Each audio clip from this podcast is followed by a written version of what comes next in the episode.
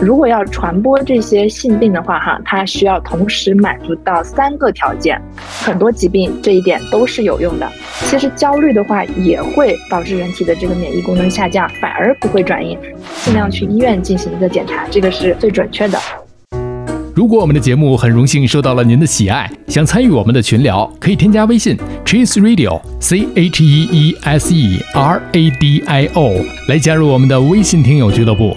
同时，也感谢你把我们的播客《这病说来话长》分享给你的朋友们。你哪儿不舒服别慌张，毕竟人吃五谷杂粮。你哪儿不舒服别紧张，来听医生怎么讲。内外妇儿科研临床，药剂检验和影像。没事儿就别胡思乱想，人生还有下半场。这病说来话长，但是也好讲。这病说来话长。欢迎收听，我是阿汤。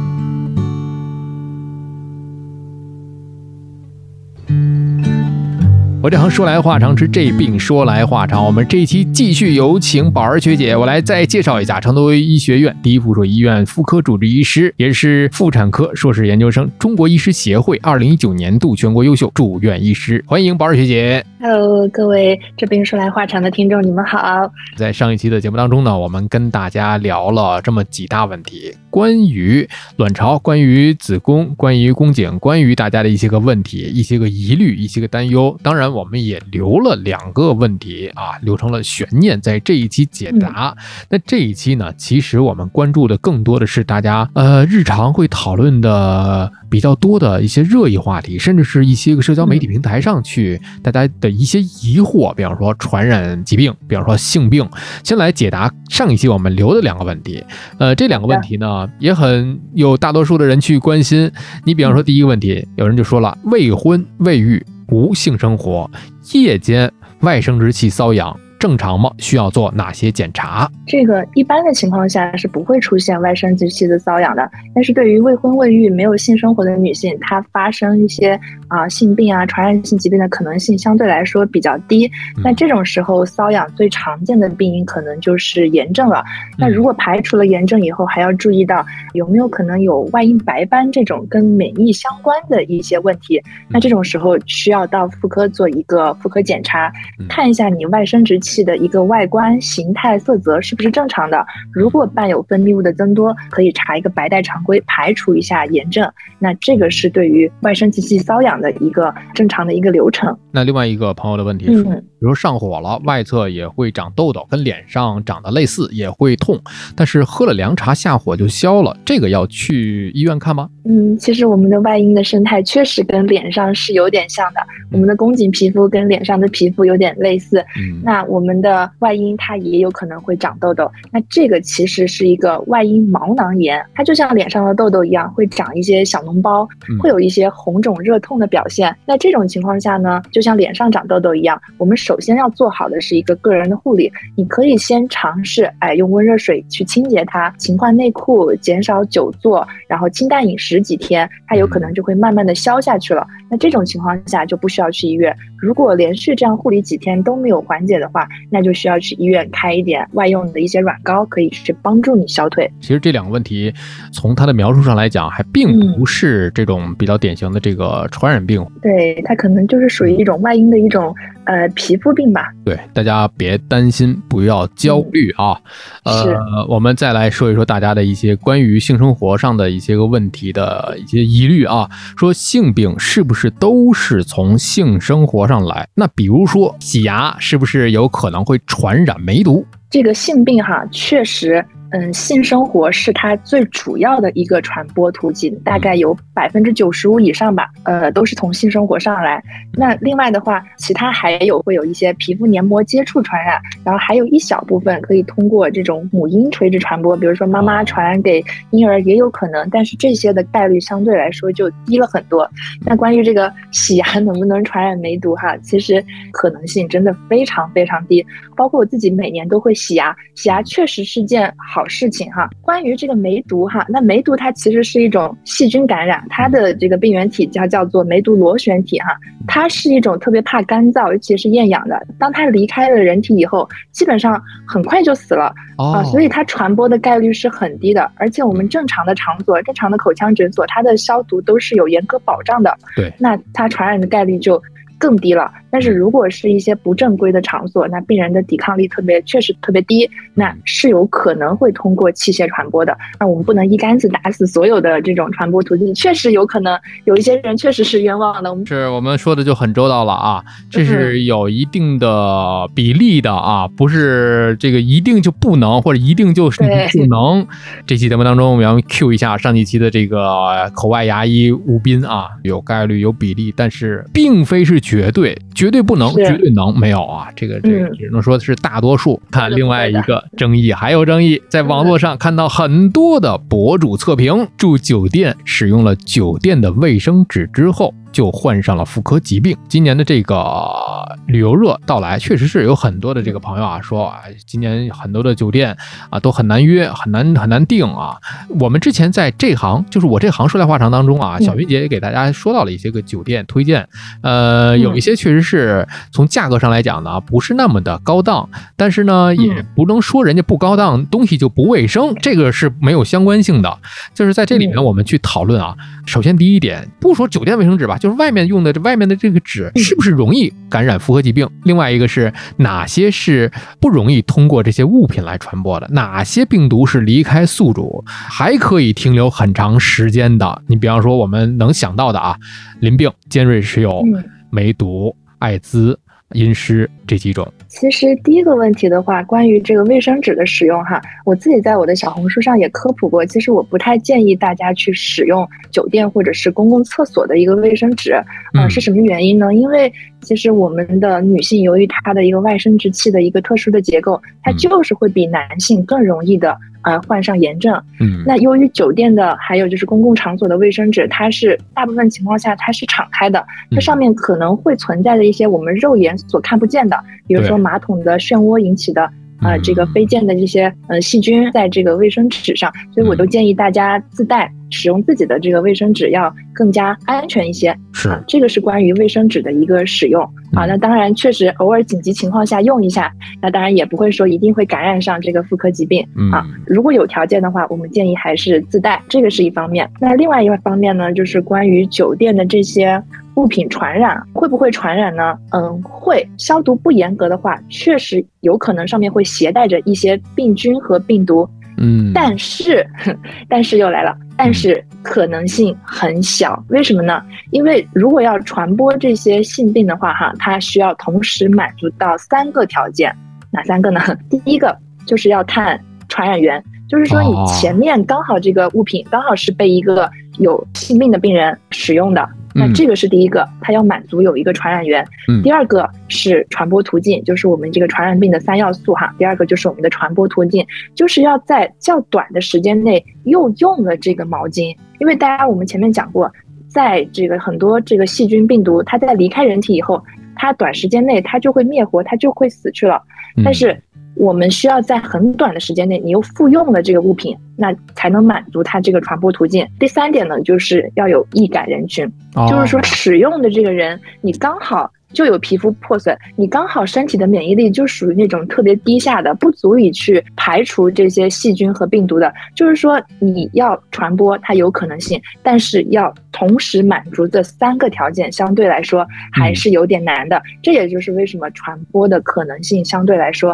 要小很多。那我刚才说的那几种问题的话，有没有一个停留长短？对，像什么淋病啊、梅毒啊、艾滋啊这些，确实是我们特别常见的一种性病哈。那其实它每一种它的病菌和病毒和细菌，它都是有它自己的存活时间的。像比如说我们刚前面说洗牙的时候会不会导致这个梅毒？它是梅毒螺旋体引起的，它在体外的话最多只能存活。四个小时啊，嗯，那像这种淋病导致淋病的这种淋病耐色菌呢，它的话可以在体外存活个半天到一天左右。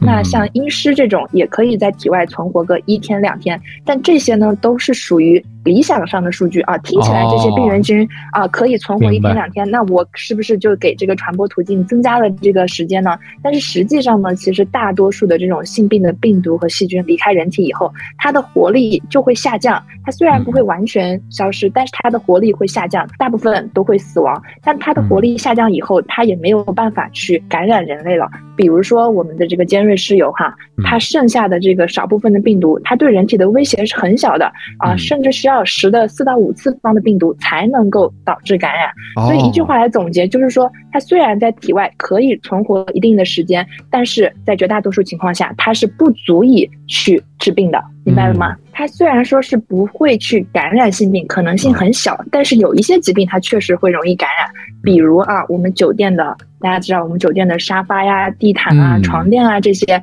它确实因为长时间的。这个可能没有长时间的，不像家里的护理那么好，没有拿到太阳底下去晒，也没有定期的除螨啊，这些它确实上面会有一些螨虫、跳蚤啊，甚至有一些真菌。那这些的话，确实是容易感染。就有一些病人就是说啊，我去住了个酒店，结果回来以后被咬了一身的包，身上得了皮炎，得了湿疹，还有得了什么脚癣的呀，这种啊，确实是有这种情况哈，确实是。有发生的，那对于性病来说的话，它的感染的可能性是相对来说很小的。嗯。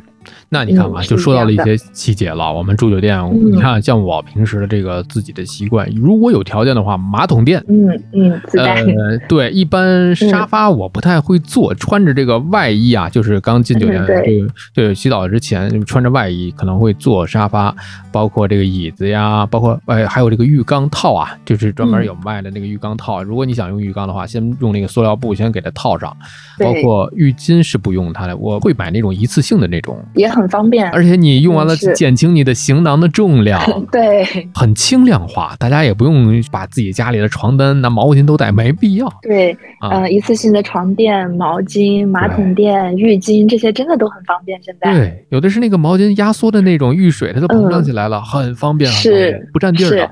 所以这些个问题，大家如果有条件的话，还是可以去自带一下。我觉得能避免的，咱为什么要不避免它呢？对吧？对，还有一点就是睡衣啊，我们在睡觉的时候，对，在睡觉的时候，我们尽量要穿好自己的内裤和睡衣，就是特别要减少我们身体的敏感部位，比如说我们的生殖器这些的，呃，跟床单被套的一个接触啊，就是为了防止。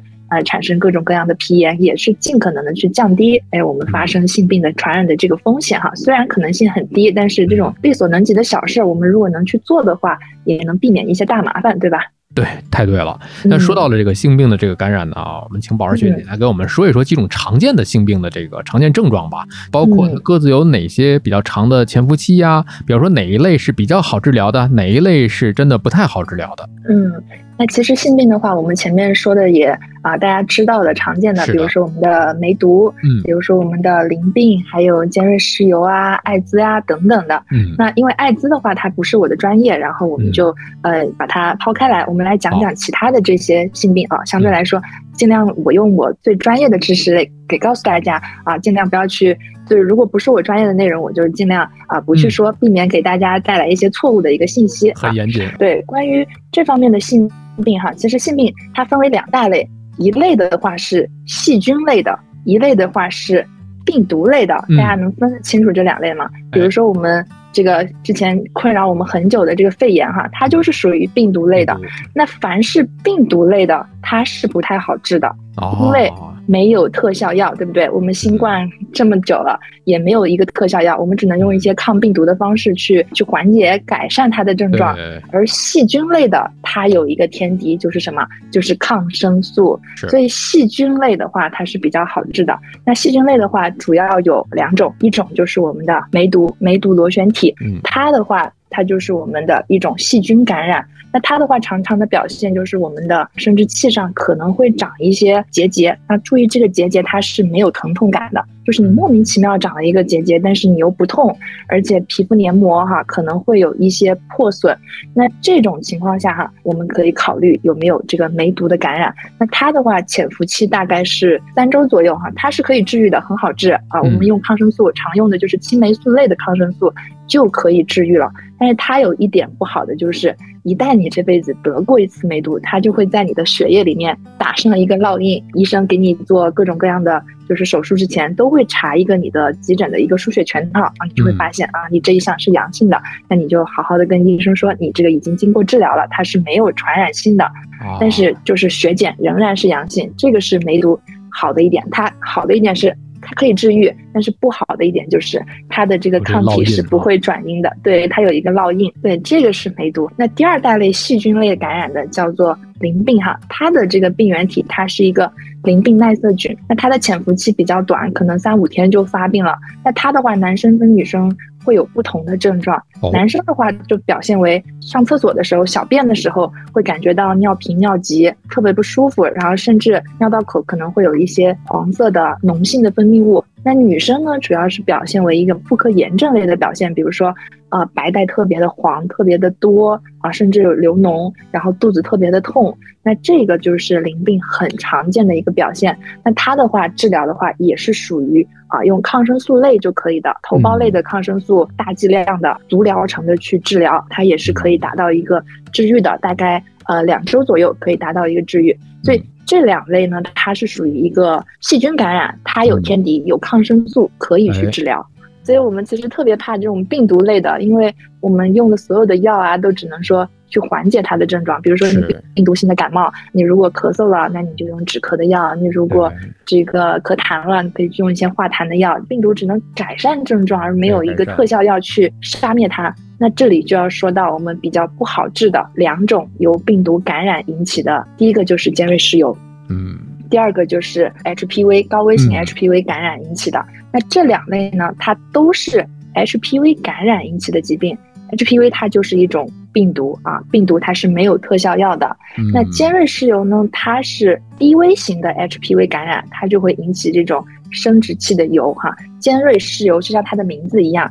啊，你的外阴上面会长了很多小尖尖的这种疣体，像菜花一样的小尖尖的疣体，这个叫做尖锐湿疣。那这种的话，它的手术，它主要通过手术或者是激光的方式去把你长出来的这个新东西给你切掉。但是它有一点不好，就是容易复发，因为如果你切了以后，你病毒在你的身体里面没有清除掉，你的抵抗力太低了。没有办法自行的去清除掉，它就容易哎反反复复的感染，就比较麻烦。这个就是尖锐湿疣，还有 HPV 也是一样的。但 HPV 它不属于一种性病啊，它不是是一种性病，因为它的传播方式有太多了。但是确实每次来找我治疗 HPV 的病人，我都会告诉他，我们可以尝试这种或者是那种治疗方式，但是没有一种特效药能够百分之百的保证把 HPV 清除掉啊。这个就是病毒真的是。嗯，特别不好的地方，我也希望就是未来医疗如果我能够再发展，能够研究出一种可以去对抗病毒的一种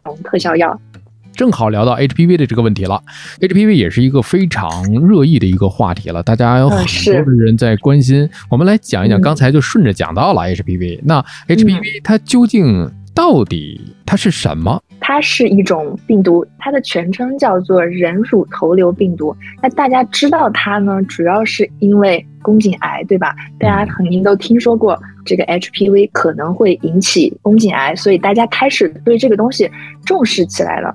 那其实 HPV 它是一个病毒的大类，它在自然界当中非常非常普遍，它可以通过性接触传播，它也可以通过接触传播。各种各样的传播方式，甚至有一些你都搞不清楚的传播方式，你突然就感染了啊！这个确实是非常非常常见的。那它的话有很多很多种类型啊，它有几百种类型，但是其中经过我们的不断的研究啊，其中有两种常见的低危型会引起尖锐湿疣，有十四种高危型可能会引起宫颈病变甚至宫颈癌。这个就是 HPV，它相当于是一个大类，它的大类里面有其中。有比较高危或者是低危的几种能够引起我们人类所发现的一些病变，这个就是 HPV。那这个 HPV 现在我们大多数人就是面临的是要打疫苗，就是疫苗的一个问题。那它的这个接种条件都有什么样的一个年龄啊？包括这个易感人群呐，呃，包括在我们的这个呃大众的生活当中，是不是有一些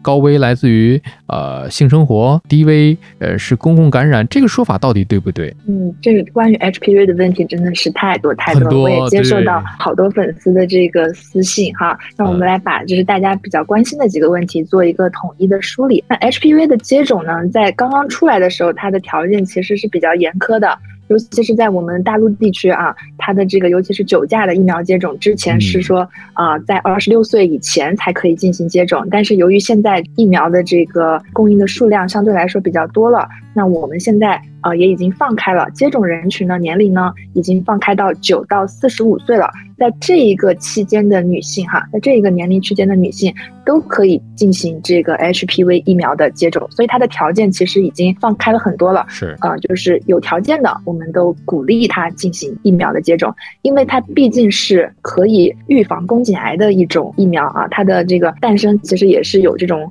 跨世纪意义的。啊，所以我们都鼓励有条件的，我们尽量去进行一个疫苗的接种。那关于这个易感人群哈，其实是有的。易感人群的话，其实跟宫颈癌。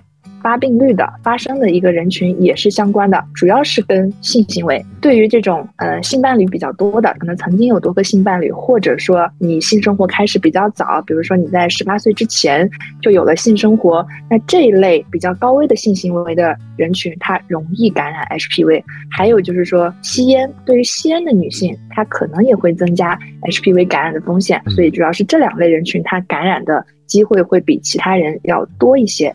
嗯嗯，是这样的。刚才我们也说了，因为公共感染的这个说法，我们就说了酒店的这些个东西，它它这个的话，但是 HPV 跟之前的性病不一样哈。虽然他说主要的传播途径确实是跟性行为相关，但是因为现在 HPV 感染率啊太普遍了。嗯，感染率到一个什么样的程度呢？这个女性可能一生中哈有百分之七十的女性感染过这个 HPV，这个是有数据可以去追寻的。大家想想，百分之七十是其实是一个很高的数量了。所以你在不经意中的接触传播，也有可能会导致你的 HPV 感染。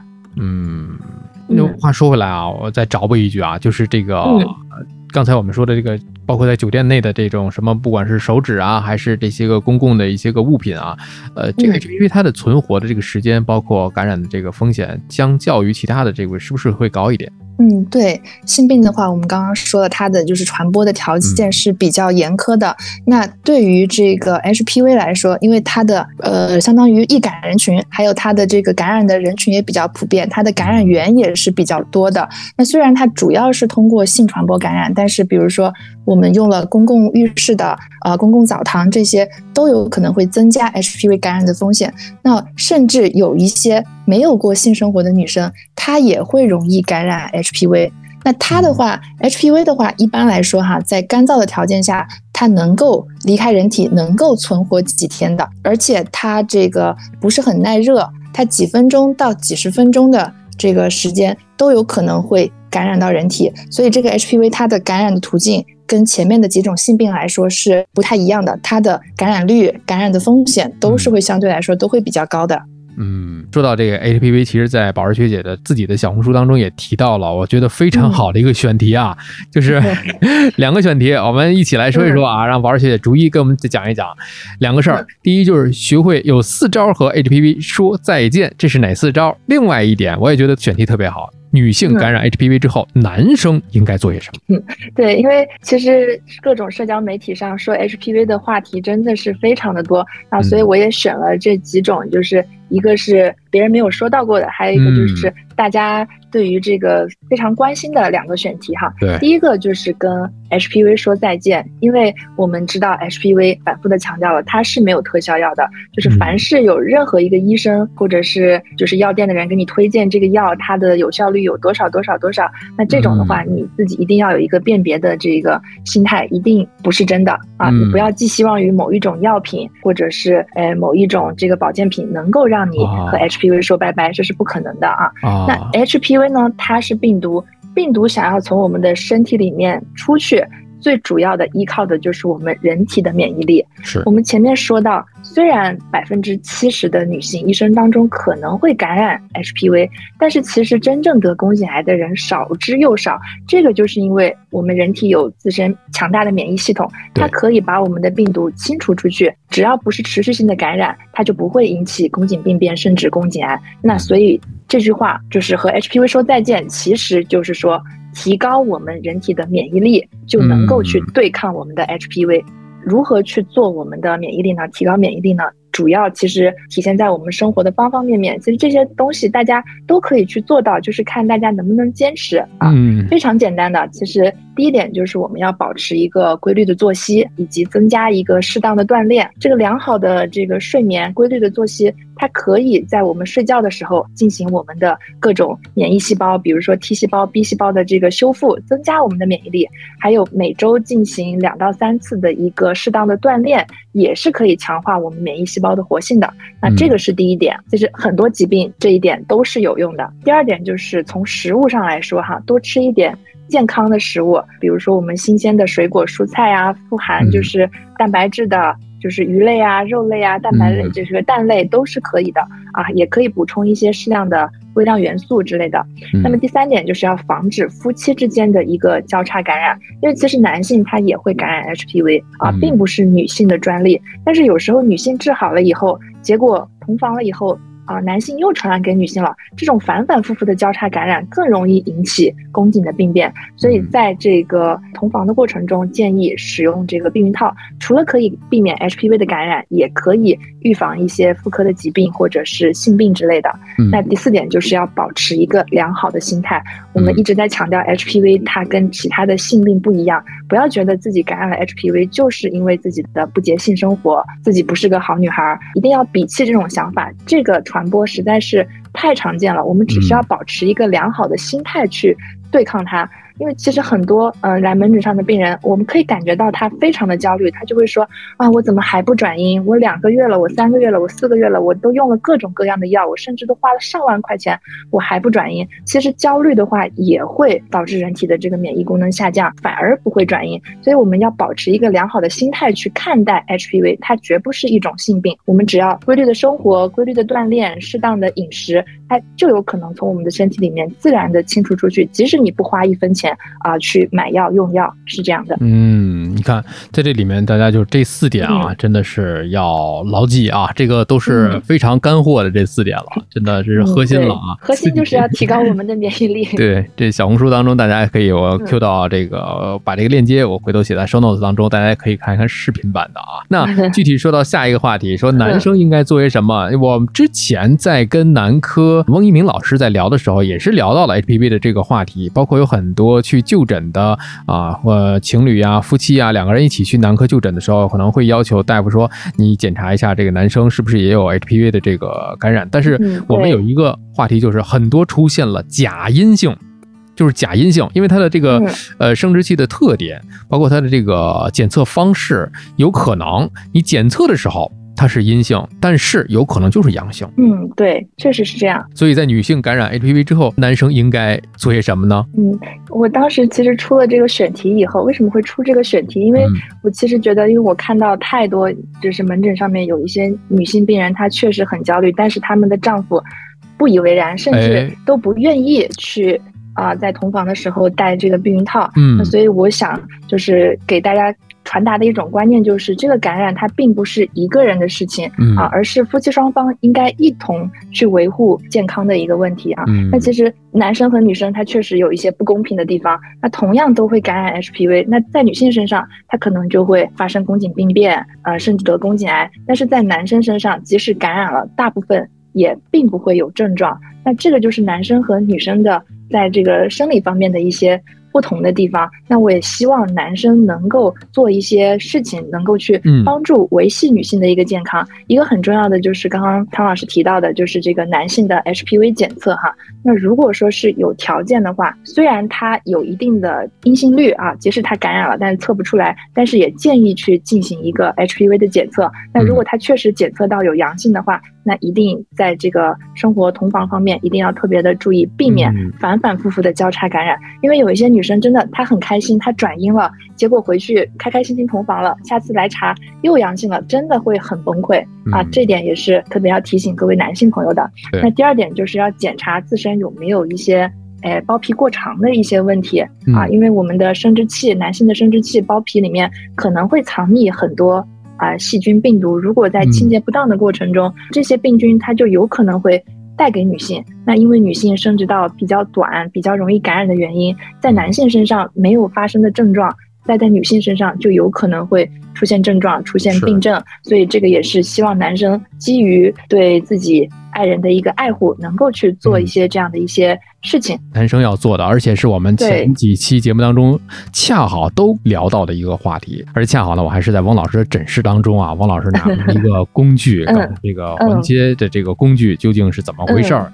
我们废了一根香蕉啊，就给大家去演示。这根香蕉还是很有意义的。对，这个这只是其中一根啊，但汪老师曾经用过很多的香蕉啊，我说你可以去卖水果了。当然开个玩笑，其实我们每一期不管它是专门的。去说男科还是专门去说妇科，其实都是两个人的事儿，男生跟女生一起去注意的一些事情。是，因为提到这个话题，它并不是单独的一个人的事儿，所以在这儿呢，也是跟大家说，每一期男生女生最好都听一听。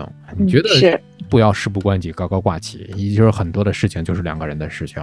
所以呢，你看，在像我们以前在今年的三八妇女节的时候，也请到了一位妇产科的一位医生刘医生啊，他也是在说这个 HPV 的这个接种的一个问题，也是现在不能回避啊。就是说，大家确实是也有一些的争议啊，说男生到底该不该打？有的人说，呃，男生应该去打 HPV 疫苗；有人说，哎，不要再跟女生去抢了，是吧？当然，现在可能也比较充足。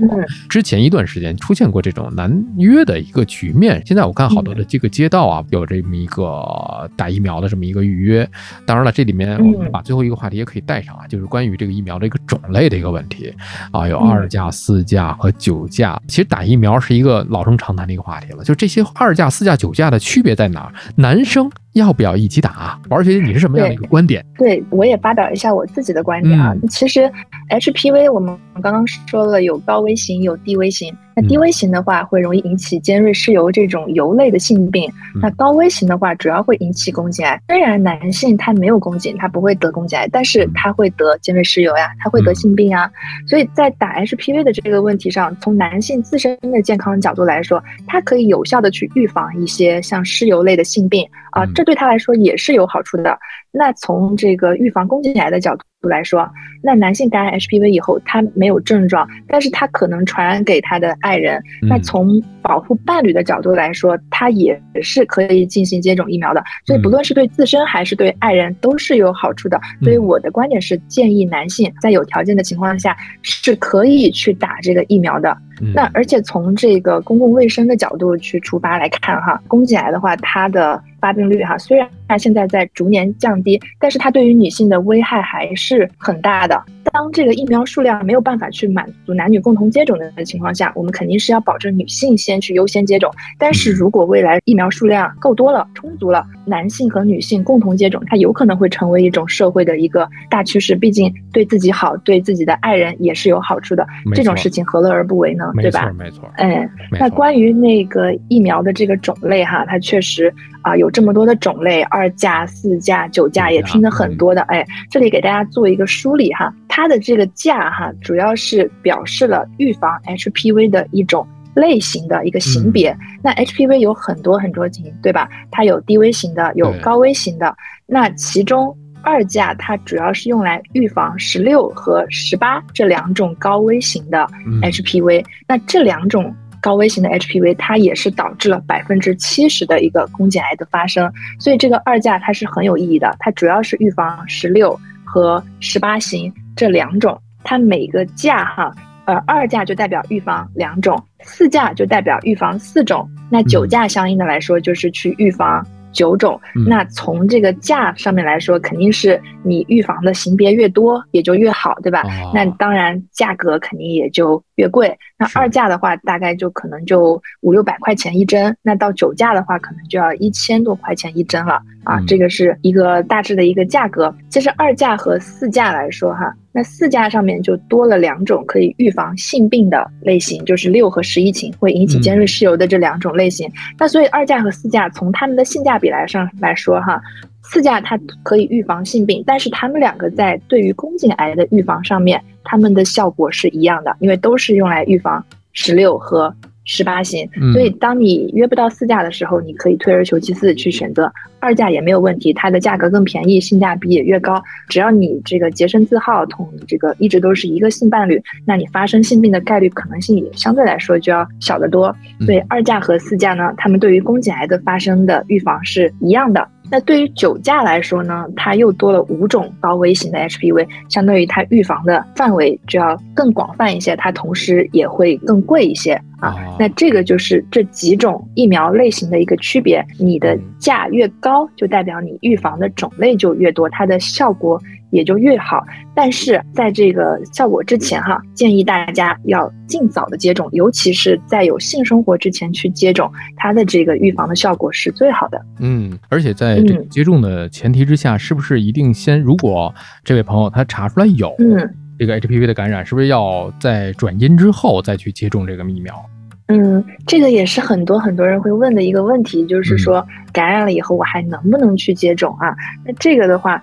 嗯，所以我建议大家在接种之前啊，就有性生活的女性在接种之前，最好可以提前先去查一个 HPV 啊，大概三百块钱左右，它可以去看一下你现在的一个感染的情况，同时也可以去呃明白你打了以后的这个效果。怎么说呢？就是因为疫苗它是用来预防的，它不是用来治疗的，它没有办法去预防呃你已经感染过的性别。就比如说我要去打九价疫苗，但是我去查。在这个打之前，我去查了，我发现我十六型感染了。那这个九价对你来说其实就是八价了，因为十六型你已经感染过了，它就没有办法去预防了。但是你仍然还是有打的必要，因为它可以预防剩下的。八种类型，对吧？嗯啊，而且在你打之前，你去做了检查，发现有感染，那这个时候医生会给你进一步的检查，明确了你有没有宫颈病变。如果有宫颈病变，那我们就推迟接种的时间，我们先把这个宫颈病变治疗好了以后再去打。那你如果这个时候，呃。在打了以后，你才发现有宫颈病变，那这个时候你又要治疗，你有可能会接下来耽误接下来去接种疫苗的时间，就会影响这个针剂的效果。所以在打之前去进行一个检查，能够明确你身体的 HPV 感染的情况，也能够知道，哎，你这个感染到底是在。疫苗打之前还是打之后出现的，对这个疫苗的这个对你的防护效果也是有帮助的，对吧？嗯，那要是出现了这种刚才我们说的，比如说患上了这某一型的，那我们这个九价变八价了，那那一个类型我们感染上的会不会就自身产生了一定的抗体？对于今后来讲，我转阴之后会自身有一个抵御的一个能力？从理论上来说是会这样的，但是在临床当中，我们实际接诊的过程中，它这个。比如说他十六型感染了，他可能转阴了，但是他过一段时间仍然又有可能感染同一型别的这个类型，所以这个 HPV 真的是对于女性来说真的是特别顽固，也是我们特别头疼的一个疾病。那也就是说，其实真的是，如果是六型转阴，我们再去都好了之后再打这个九价，其实是挺有必要的。就是对，因为它可以预防剩下的其他几种类型。对对对，包括有可能十六型再次感染的这个可能性。嗯，而且。这个 HPV 的这个检查就是宫颈的筛查啊，推荐就是二十五岁以上有性生活的女性就要定期开始进行筛查了，就不要等到有症状了以后再去。哇，真的是这，而且这个检查我们嗯有没有一个标准，就是一定要去哪里去检查？自测可不可以？有没有自测的办法？有，它是有一些这个。呃，我是有了解到有一些产品，它是可以在家里进行自测的。那它的话是测完以后送到相应的一个检验机构。那这个检验机构相对来说都是比较正规的，因为我们医院也有一些。检测的项目，它没有办法在医院里进行啊，会送到一些检测机构来去做。那只要你的检测机构是正规的，那就没有问题。但是可能在你取材上面，比如说你在自己取材上面，可能就没有办法像医生那样那么准确的进行取材，有可能会有一个取材漏的情况。是，嗯，所以检测一般来说是没有问题，就担心你取材会漏，尽量去医院进行一个检查，这个是最准确的。是的，是的，也是为了保证我们能够得到一个标准、一个准确的一个结果。嗯，对，其实不差这一会儿啊，这个是。这一期我们聊了很多，包括性病，包括 HPV，都是大家去热议的一些个话题啊。就是很多的朋友呢，这个留言更多的还是关于自身的一些生理期的一个问题啊。生理期的问题占了很多的一大比重，也是日常，真的是大家的日常。这个我们留到下一期接着来聊。好的，那朋友，我们下期见喽。